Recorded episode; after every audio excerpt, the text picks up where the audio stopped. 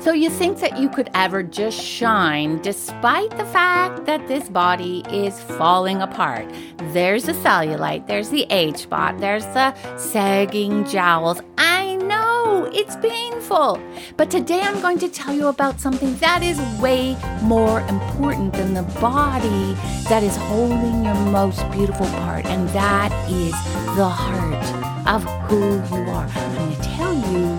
How to find that heart and how to live in that heart to the very fullest. There's one key thing that you need to find in this life that will get you through anything. So I'm waiting for you in here.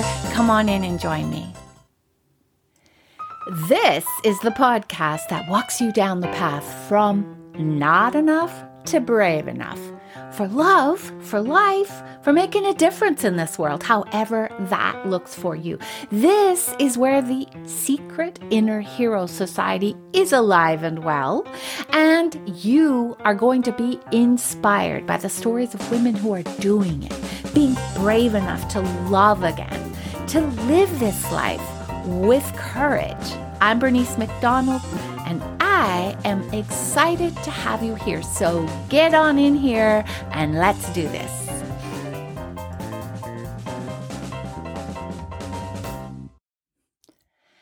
Did you know that in the UK, they did a survey a few years ago, a health and wellness company, of several thousand women of all ages. And they asked them, at what age do you start worrying about getting older?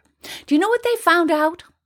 They found out that it's in our 30s where we start to worry about that. Now, I think this is very true because do you remember when you got to be in your 30s and maybe you had had a baby or two and you were starting to, you know, get that mature woman body look to you and you discovered the cellulite? Do you remember the feeling that you had about the cellulite? It was like, oh no, I'm no longer a young girl. I am now moving toward being an older woman. Now, that happens in our mid to late 30s. In our 40s, now I may have mentioned this before, but it's a true observation that I have made in our 40s we not only worry about cellulite, we start to worry and watch for all the other signs of aging. You know, the sagging chin, the jowls coming down, the chin hair, which we talked about last podcast, the wrinkles in the skin, the saggy baggies, all those things that start to happen to our bodies. And we equate that with aging. Well, no, that's not the only thing that happens in your 40s. What also happens in your 40s is that a lot of women have come to the conclusion that this is the way their life is going to be. It's not the way it was supposed to turn out, but it's the way it's going to be. They settle into being who they are in that decade because they believe that they've kind of, you know, it's set in stone set in cement. Their footprints are already set in that stone. I want to remind you that you are a person inside a body. You are on a path. When you were born, you entered that path. When you die, you will leave that path. In between, you are not a body walking that path. You have a body, but you are not that body. You are a heart inside that body. Now, lots of stuff happens. Bombs drop on you out of the blue, right? Not in your control. It just catches you off guard. Boulders flatten you. Things happening that surprise you in your day to day life that are very difficult to get out from under sometimes. Other people on their paths are throwing rocks at you. For some reason, the words that they throw hurt you, or they feel that they have to put expectations on you to make them happy, or all of those kinds of things. Much of this, all of it, in fact, the bombs, the boulders, the rocks, they're not really in our control. We don't have any control over that. My sister Colleen is a um, an example of that. Just uh, two years ago, her husband suddenly died from a massive heart attack. Doing what he loved, he was working, but he just died immediately, felt no pain. Doctor said he didn't even know what hit him before he hit the ground. He was gone. But he left my sister behind. My sister and he had been married for well over 40 years, and he was her rock. Was very difficult for her. She's been adjusting and adapting, but as we've talked about what her experience that she's going through, I mean, right from the beginning, it was like, yeah, it was his time to go. And for some reason, she's still here.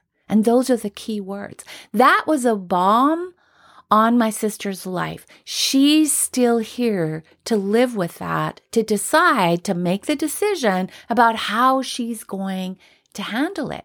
Now, she could have curled up and just died inside and then coasted along until it was her time to go, right? She could have done that. She could have just given up. But instead, her philosophy is that I have a reason to still be here. Now, she writes and is learning to write better. She encourages women through her teaching to know their God, to hold his hand through all of this stuff the bombs, the boulders, the rocks that get thrown at them. She helps them to understand that pain is difficult, but they have hope in the middle of that pain. Now, I know another woman who had a totally opposite reaction to that. Her husband died many years ago, and she has not yet recovered from that. She hasn't healed. She did. A part of her, a large, large part of her, did just curl up and die with him. Now, the way that she has faced her life is by saying, I'm missing the best part of my life. He's gone. So my life is over. I just can't live fully without him here. I feel sad for her. There is such a danger when we allow that to happen on our path. It's not just looking at our bodies and seeing all the saggy baggies and the cellulite and the wrinkles and the, you know, the big circles under our eyes, the gray in our hair. It's not just about getting discouraged about that, though that does happen. And we have to be careful that that doesn't become our main focus because when we focus on aging, we will age. When we focus on other things, I'm going to tell you about how we get past that. So we're on our path, something happens, we conclude from that thing that happens, that what we can do is that we think that our life is over. We can't go on. We think that I am who I am has been decided. Now, that's because our brain is always looking for the things that we focus on, just like I said. And we are always asking ourselves questions. The question here is not how do I get through the rest of my life without my spouse? Or how do I get through the rest of my life now that I'm getting old? But the question should be because let me first tell you when you ask your brain a question, your brain is absolutely amazing. It will go looking for the answer to that question and it will come back with something, whether that it's a correct answer or not. That's our our um, our reticular activation system kicking in. yeah, I know that sounds pretty scientific and pretty out there, but that's how our brain works. When you are when you look around a room, Tony Robbins does this with his people, and I've been through his seminars several times, and he does this every time. When you are in a room and, and he and you are looking for something, you pick out all the blue. Look for things that are blue, blue, blue, blue. And then you close your eyes, and then he says, Now tell me about all the things that were red.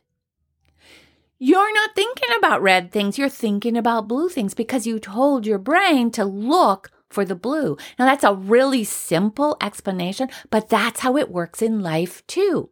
When you are saying, How am I going to get through the rest of my life when all of this has happened to me and all this is wrong with me? Your brain is going to say, Yeah, your life really sucks. It's a terrible place to live. How are you going to do it? Okay, tell you what, let's pull back. Let's keep ourselves safe. Now, let me tell you the question that will change all of that. You should be asking, we should, all of us, be asking the question What am I here to do?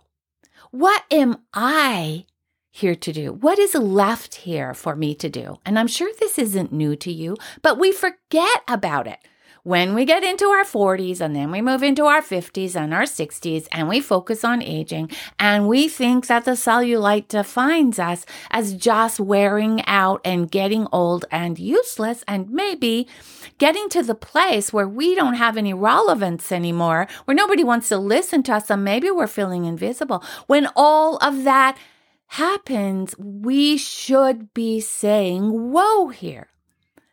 I am not my body. I am the person that lives inside my body. So, what am I here to do? Let me tell you something that is a secret to all of this. You need to find your word because each of us has a word, a word that sums up what we are meant to do. It's not necessarily that great, glorious purpose, like rescuing the world or stopping world hunger or bringing world peace.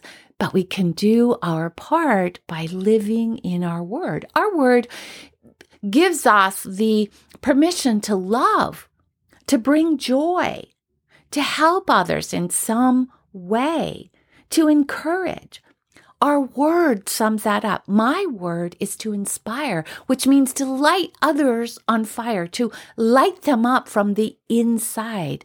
That's my word. And I can use that word in anything I do. I can be that person.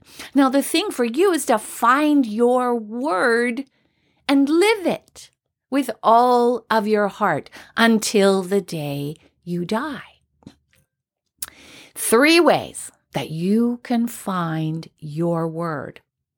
First of all, one of the most key things is to develop a strong identity, to learn about and know who you are, what you stand for, what you love, what you're passionate about, what you hate, what really burns you up. All of those things help you to create a powerful, identity. The second thing is to find the courage to love in the face of fear, the courage to live that identity, to be that person and make that more important than what scares you. Make it more important to live out who you are than to be afraid than to be, than to think about what others think of you. That brings you to the third thing because when you find your word, then you can create your future. You come up with a plan, and a plan, my ladies, is essential. It creates that future for you. To be able to say, This is what I want to accomplish by the time I'm 70. This is who I want to be when I'm 70. This is my dream. I am going to take these steps to make it happen. So you have your word that you are seeking to discover, your word like shine, like love, like glow, like inspire, like comfort, like whatever it is you'll be able to apply your actions to that word and it will lead you to your dream. You'll be able to take what's in your heart and apply that word and make that happen out into the world.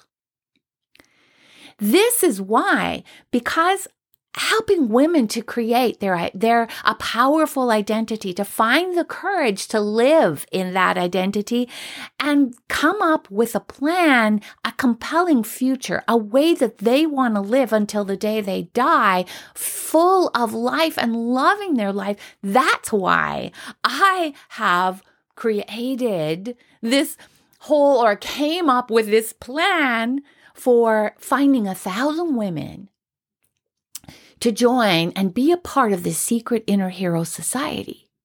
That's where that came from. It's part of who I am and what I'm meant to do in the world to light people up, to light you up.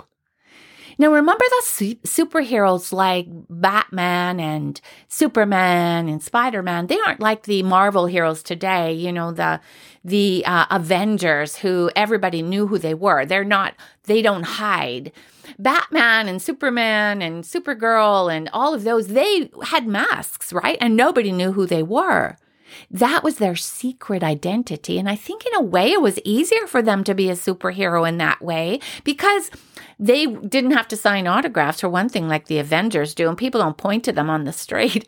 But they could just put on their mask and go out there and do good and then go back to their life.